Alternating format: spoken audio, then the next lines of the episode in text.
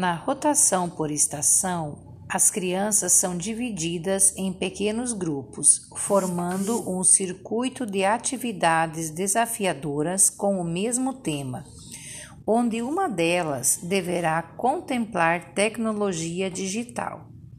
Desta forma, o professor passa a ser mediador da aprendizagem, tirando as dúvidas, e o aluno é o protagonista deste processo, tornando a aprendizagem mais significativa. Este trabalho foi realizado pela professora Grazélia e professora Nilza Matos.